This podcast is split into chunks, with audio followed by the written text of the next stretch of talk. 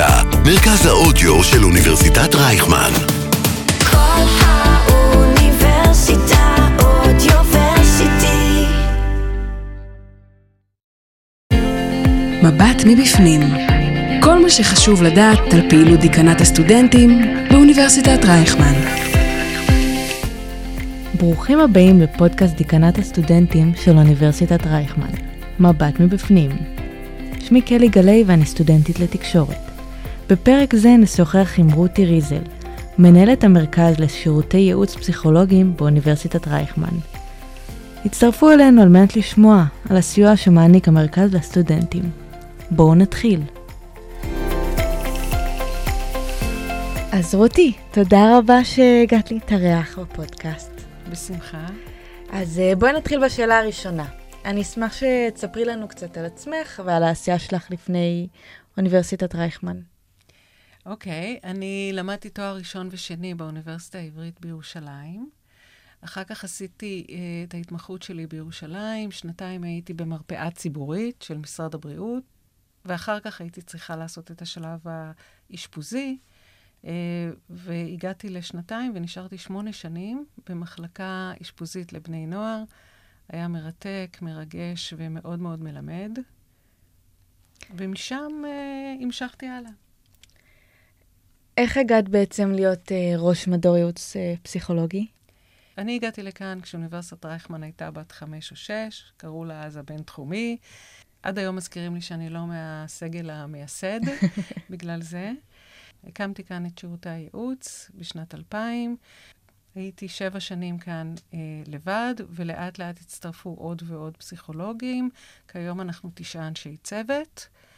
אה, במהלך הדרך גם הקמנו את המרכז לטיפוח כישורי למידה, שהמשיך אחר כך, אה, והיום הוא מרכז הנגישות, והוא אה, יצא מהשירות הפסיכולוגי, והוא כיום מתפקד בצורה עצמאית, כמקביל אלינו בתקנת הסטודנטים. אה, לאורך הדרך, די בהתחלה, אה, היה סטודנט שמאוד מאוד עזרנו לו, דוד שוחט, והוא אה, הביא תרומה מהמשפחה שלו, ולכן שירותי הייעוץ שלנו נקראים על שם הסבים שלו, יצחק ולאה שכטר. אילו בעצם אה, שירותים יש במדור לייעוץ פסיכולוגי? התפקיד העיקרי שלנו הוא להיות כתובת מיידית למצוקות וקשיים בתחום הנפשי שקשורים לחיים של הסטודנטים.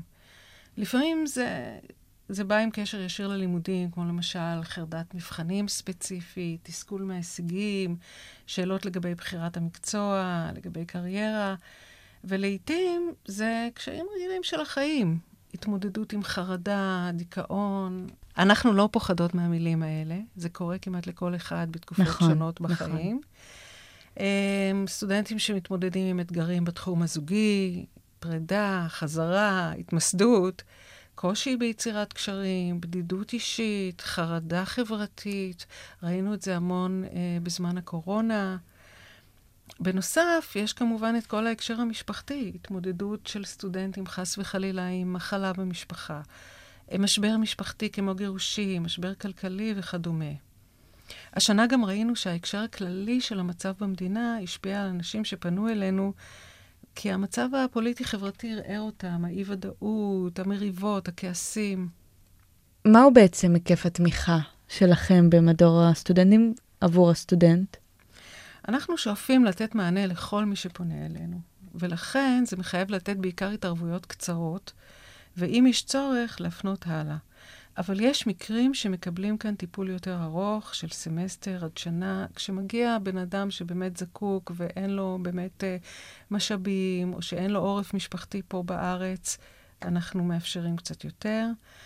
אנחנו גם מאמינים בטיפול קבוצתי שיכול לתת לאנשים המון מידע על הדינמיקה הבין-אישית שהם יוצרים ומה מפעיל אותם, ולתת להם כלים להתמודדות. מעבר לכך, אם יש לסטודנט בעיה פסיכולוגית, אפילו אם הוא מטופל מחוץ לרייכמן והוא זקוק לסיוע נוסף, אנחנו הכתובת, ומגיעים אלינו דרך הסגל האקדמי, המינהלתי או דיקנית הסטודנטים.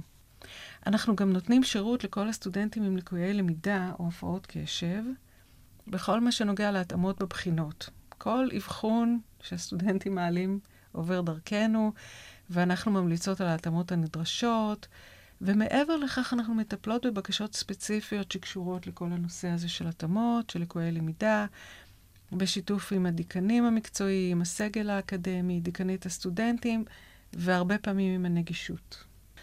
בתקופות של עומס, כמו תחילת השנה, סוף סמסטר, כשאנחנו לא יכולים ממש לקבל לטיפול, תמיד תמיד ניפגש די מהר, לפחות לפגישה אחת, שבה נוכל להפנות סטודנטים לטיפול מתאים ומסובסד מחוץ לאוניברסיטה.